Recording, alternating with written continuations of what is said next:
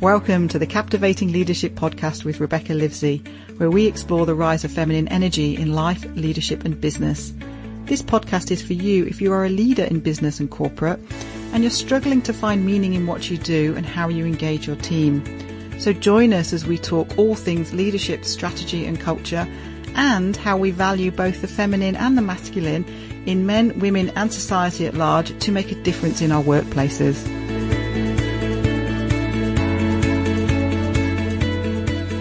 This podcast is very special to me. It's with Wendy Daly, who is the CEO of iSanctuary. And iSanctuary is the not-for-profit social enterprise that I support through Achieve, Lead, Succeed. A few years back when I set my business up, I really wanted to support a not-for-profit and I wanted to support one that was really aligned with my values. And obviously I truly value feminine energy and was looking for a, a not-for-profit that worked in that area. And I thought, where does feminine energy get completely and utterly denigrated? And to me, it's, it's human trafficking. And so I wanted to help support a not-for-profit in this area and I came across iSanctuary. So I started just by donating and then like a year or so in, Wendy emailed me and said, who, you know, I'd love to chat to you because how did this small business in Australia find us in the States and decide to support us? So we had an amazing Skype session with a real meeting of minds. This lady is such an inspiration and such an amazing soul. And since then we've been catching up regularly and I even got to visit them when I was over there last August. I help them with a bit of leadership coaching and development as they need it. But really this is their story. This is about how they set up these sanctuaries in the human trafficking hotspots to help rehabilitate women and girls and then also help them build little businesses through making jewelry. And the economic empowerment of the community is absolutely critical to the success and the help and support that these ladies need. And so iSanctuary then take this jewelry and they sell it online and they also sell it in the States. So this is a wonderful, wonderful conversation about the power of business to transform lives. And I hope you enjoy it as much as I did having it. Well, Wendy, welcome to the Captivating Leadership Podcast. It's um, it's absolutely fabulous to have you here. As you know, I love the work that you guys do, and it's just my honour to have you chat to us. So, thank you for being part of it. Thank you. It's such an honour to be part of it. Really. And it's um, why don't just tell us a bit about your organisation and how you got into what you do because it's so purpose led, which is what I love. So, yeah, talk talk to us about that. Sure. Yeah. Well, it was um, back in 2005 when I had left the classroom. I was teaching an educator and um, went to Phnom Penh, Cambodia, and just uh, saw that girls were being sold for uh, sexual exploitation and young girls. And I was uh, just appalled and horrified at what I was seeing. Uh, at the time, there was not the awareness around human trafficking that there is today. There wasn't even really the term for the issue that I saw. I mean, on a daily basis, I was just confronted, whether it was um, down by the river having a cup of tea or um, going to a restaurant, you know, just stepping through the doors and being bombarded by just girls for sale. Uh, I was really horrified. And after that year there, I came back and tried to reconcile what I had seen and a friend of mine, Stephanie Polaro, um, had moved to India to really um, work and combat this issue that we now know is human trafficking. Through her research, she was able to identify economic empowerment as a gap to what we call reintegration for the girls to rebuild their lives. And the rescue and residential agencies um, informed her that the, the girls really need money in order to step forward and really step into true freedom. And so the social enterprise uh, was birthed and International Sanctuary was founded in 2007. And uh, Stephanie was in Mumbai, India, and I was in Southern California. And um, jewelry was something she had as a hobby and just was self-taught. And she went around to the different aftercare homes and the facilities, just teaching classes. And it was kind of an earn as you learn um, for girls that were about the ages of uh, 14 to 18 at the time. And, um, and she'd send the jewelry to me and I would, uh, work on selling it and distributing it through our online, um, store as well as through events and associations and just everyone was so supportive at the time. This uh, awareness was growing around human trafficking, and so here we are. Um, a decade later, and we have four sanctuaries globally. We're operating in uh, Tijuana, Mexico, Kampala, Uganda, Mumbai, India, and then also in uh, Southern California. And just we have the brand of Purpose Jewelry that is empowering girls and women around the world to rebuild their lives after they escape human trafficking. So just really thankful to be part of the work. Yeah, it's it's amazing work, and um, as I said in the intro, I I connected with you guys because to me it's all about like um, where feminine energy is completely denigrated. How do we help people um, get it back to a degree, recover, and also, as you say, empower. So it's not just about help helping people escape. It's then, well, what's the next steps for people? And then you create beautiful jewelry from it. So it's, it, you know, it, it's absolutely wonderful. And what do you think? Because uh, you guys have grown a fair bit in the last few years, and I, have sort of been on a bit of that journey with you. But what do you think contributes to your ability to to grow, and also how you set up a new sanctuary? Because Uganda's your most recent sanctuary, isn't it? So it's less right. than a year old. Am I right? It just it just turned a year. Yeah, just right. the first twelve months. So yeah, you know the um, when we started, we didn't really know um, what success would look like. And we knew that there was a need and we knew we were building something. And I really believed in the girls that we were helping and the women that we had yet to, to empower. Um, but our strategic plan and our vision to open 10 sanctuaries globally by 2020 really was birthed out of the invitations from other nonprofit organizations, the ones that had um, helped with case management and residential care. They said, we need our women to have jobs. And so it's exactly how Uganda was birthed that the organization, the residential aftercare home said, can you please come, please employ our women because they can't have freedom without jobs. And so it was just through the collaboration, um, and collaboration is critical to our growth, critical to, um, every sanctuary that we open. And so, yeah, that's the pathway forward. Yeah. And to give people an idea, you guys don't do the actual rescues yourself. You partner with people on the ground for that. And then you help the ladies and the girls come out of that in the rehabilitation and the, um, and the economic, uh, prospects with, with the jewelry making.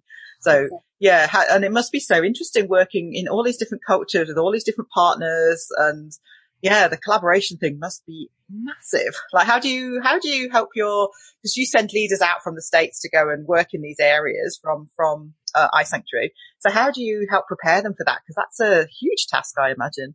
It is. It is a huge task. And it, and even within the collaboration, um, we do rely heavily on nationals. And so that we do have leaders in country, uh, whether they're identified and recommended, recruited by the inviting partner um, but we, we ensure that we're entirely aligned with them so that we can rely heavily on their expertise and that, uh, we are able to modify our efforts, um, to make it culturally relevant in the location that we are.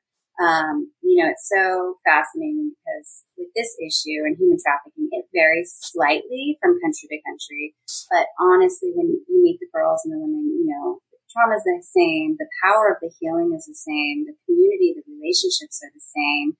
Um, the need is the same. I mean, there's so many transferable um, aspects that really make the model work. Mm. Um, but we do look for some, um, as far as identifying the leaders and equipping them. We do look for individuals that do have international experience. There's a huge learning curve, you know, whether it's uh, travel or former um, philanthropic work or efforts. Um, there's definitely that component, and then whether it's social enterprise or or um, area of expertise that they may have, so that they're really able to operate um, on their their um, just from former experience as well as the learning curve that they do have in um, in setting up this new operation. So. Yeah, yeah, because it would be quite confronting, I imagine, in some cases.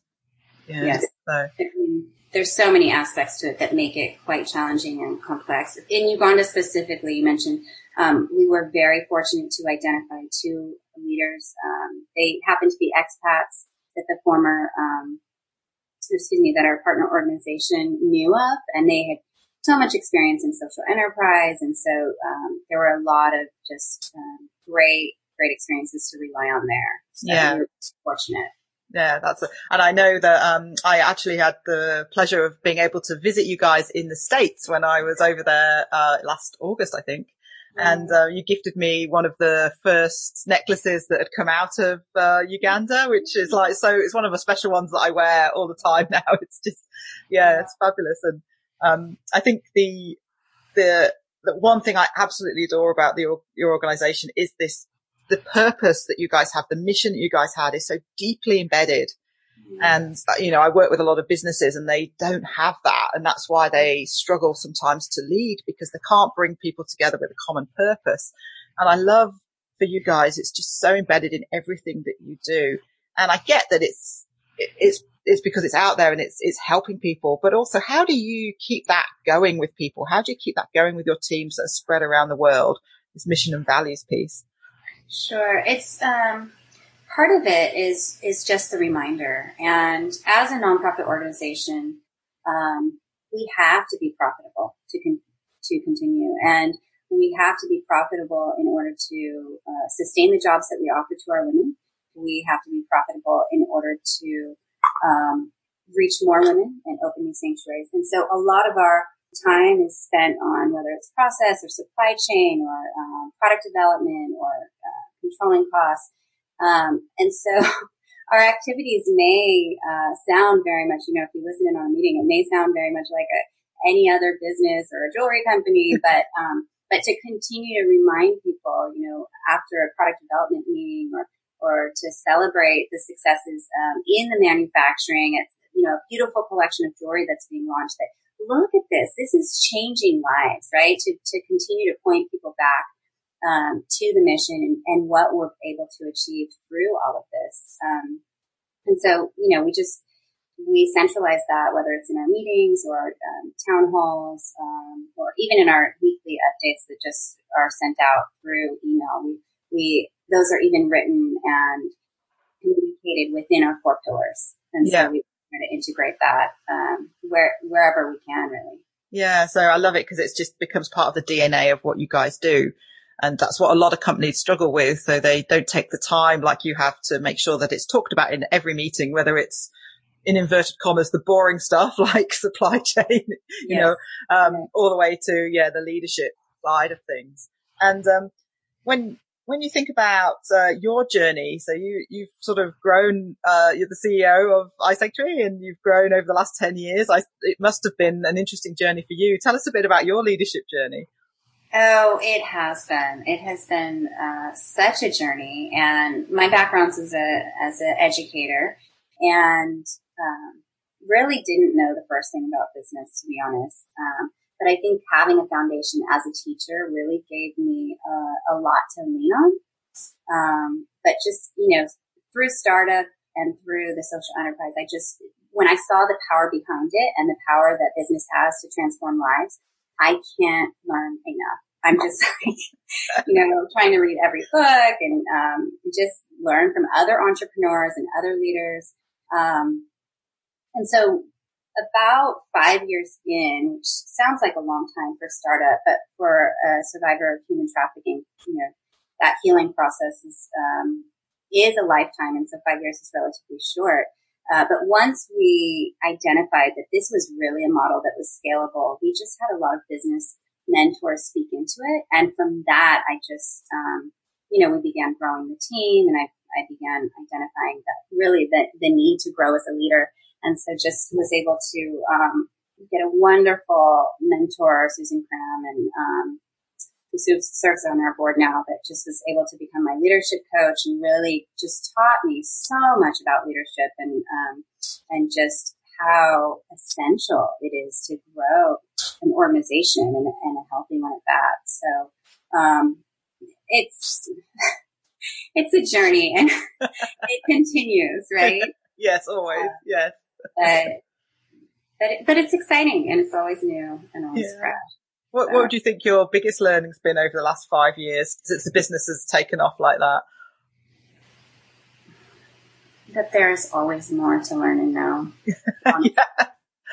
Um, yeah. There's always more. Yeah. And, and, uh, having that mindset also means we're really open to the, what can come. So we yeah. never stop with that fix. Like I know everything now. I've got that certainty. It's always like, what else can I do? How else can I grow? Yeah. That's right. That's yeah. right. Yeah. Think, and knowing that there, there isn't an end to it. There is not an end to the mm. journey, right? To the growth and, um, yeah.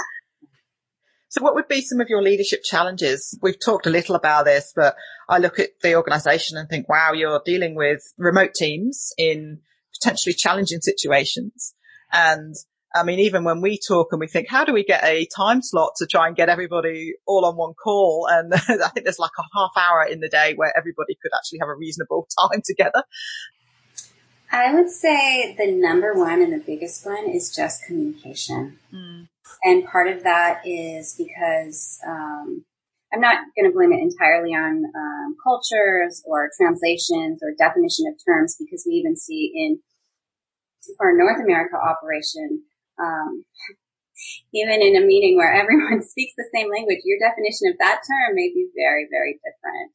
Um, so just ensuring that even the communication that um, that is effective, that you're that you're ensuring that you're understanding and you're on the same uh, agreement with um, whatever you're collaborating on. And yeah. so um, that's yeah, that's a big one, especially when um, I mean you can bring time frames into it, you can bring um, projects, initiatives into it as far as um, the rate that things are moving and ensuring that people are informed and communicating on the um, you know at the same rate and pace. Um, is a real challenge. Mm. Yeah. And I imagine that magnifies when you're working with people in different cultures and across different time zones and things like that. It, it does. It is. Yes. So this, this problem that you're solving in the world, it's, it's one of these huge problems of humanity at the minute. I think it's probably always been there, but maybe there's a light that's on it now. How do you and your team, how do you keep from that that overwhelm or the hopelessness that could come from like, we are never going to be able to solve this completely. How do you guys manage that? I, I imagine that's tough. It is. It is. Um, and a couple things come to mind. First, uh, when a new supporter or volunteer comes uh, along to join our organization, I tell them um, that now that they know about the cause, they don't need to read every last book or watch every last documentary because it does become incredibly uh, overwhelming. And it's tragic to hear another, another story. It's okay. Now that we know, we're doing something about it because mm-hmm. it's just too dark. Um, the second thing is really knowing that we're not the only ones. We're not the only ones working on behalf of this cause.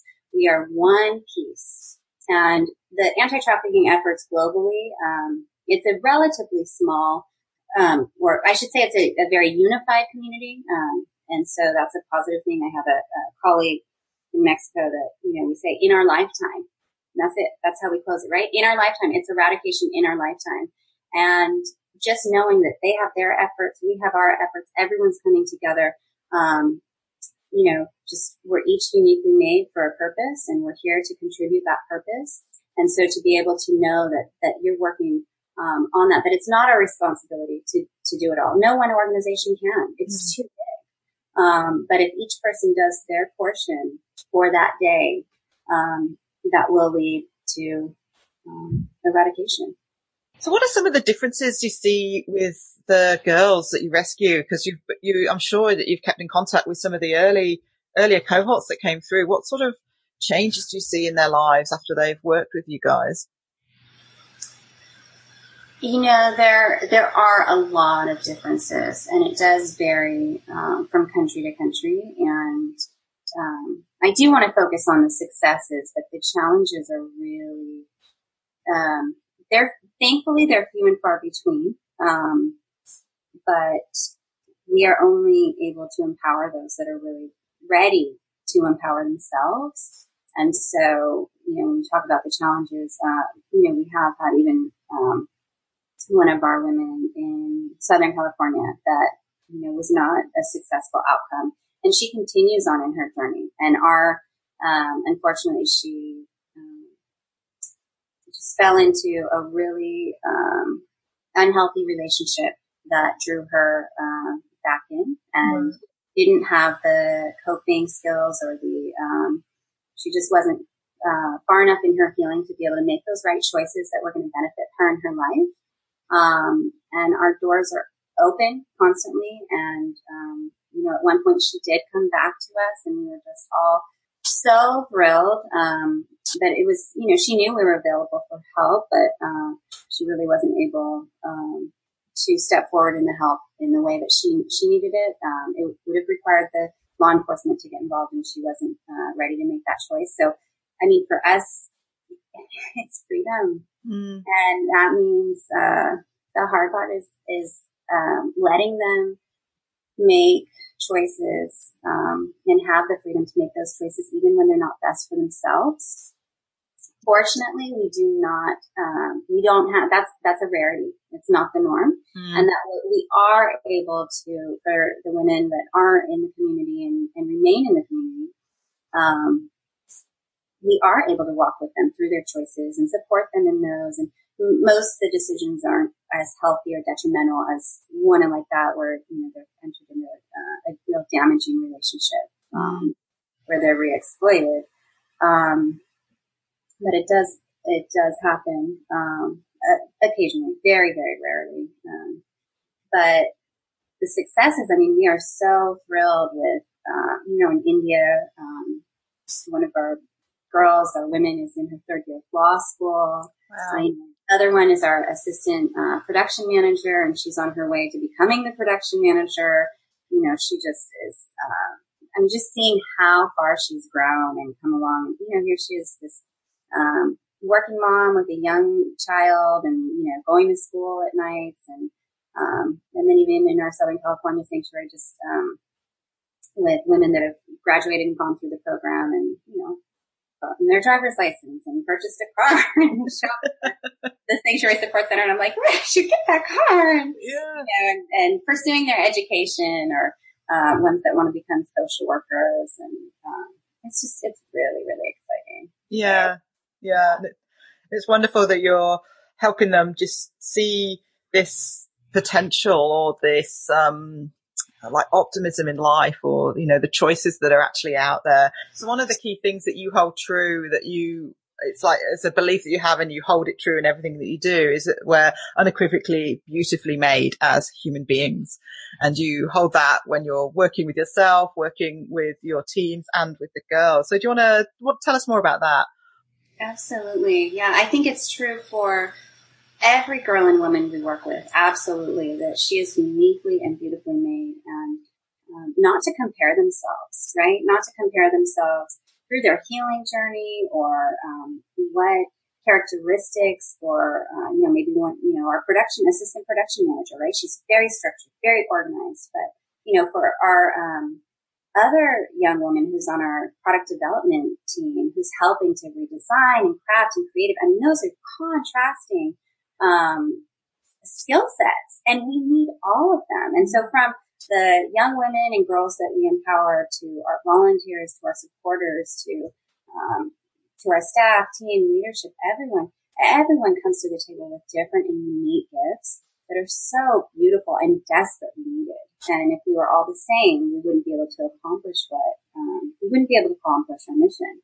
Mm. So, uh, being really um, strong in, in who we are created to be and just, true to ourselves in that we um, allow that to play out on a daily basis, that we're not trying to become someone else. Mm. The other bit of that that I love is that we are not telling people that they are broken and need fixing. Right. We're, we're saying, yes, there might have been stuff that's happened to you and it, it's horrible, horrible situation. Uh, but you're not broken. It's how do we empower what is in you so that you can shine in a, in a, in a way that works for you? Because I, I hate the rhetoric out there about, um, people need fixing. I don't think people need fixing. I think we just need to shine a light on areas that maybe we haven't seen in ourselves. That's right. That's right. And our, our mission is that, that survivors would, girls and women would embrace their true identity in worth and the identity piece and the label of I'm broken. I need fixing. I'm a victim. No, like you, just said, this was one incident in your whole lifespan, one incident that happened to you and it's unfortunate and there's um, some damaging effects that that we need to heal from. But it's it's some it's it's not your identity. It's not who you were meant to be. It's not your purpose. And just being able for them to step forward into their freedom, into who they were made to be, and just embrace that and embrace their future within it. Yeah. And then I think the other amazing thing that you do is that you build community around these sanctuaries and you build community around what you do. So tell us about that because that bit is very special. This working towards the collective together. That's right. It community is um, is one of our pillars and the foundational uh, one of probably the most powerful pillars. And so we have our four. It's income, education, health, and community. But community is really the one that integrates them all.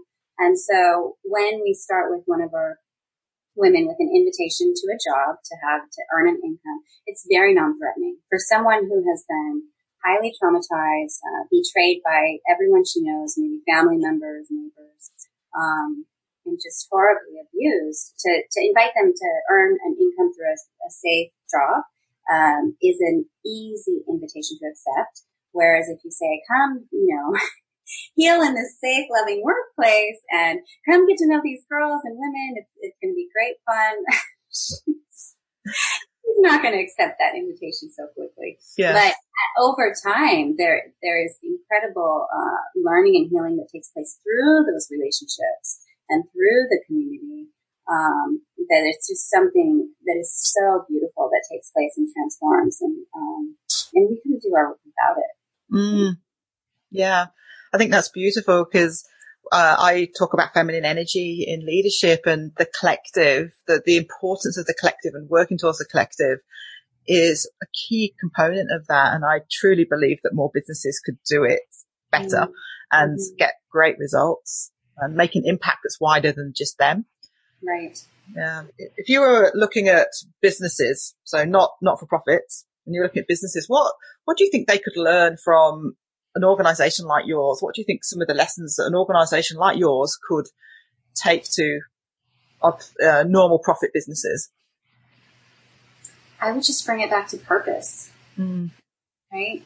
And and what is your purpose? And I, I think um, for each and every team member within that organization um, to understand what that is, and for them to know that that's worthwhile that's worth spending your time. That's worth, um, if, if your entire organization and company is, is focused on that and everyone agrees that that's worth spending time on, the, the quality of work will, is going to be incredible. everyone's going to be incredibly motivated. So, um, yeah, yeah, I would just say a, a purpose that's worth living for.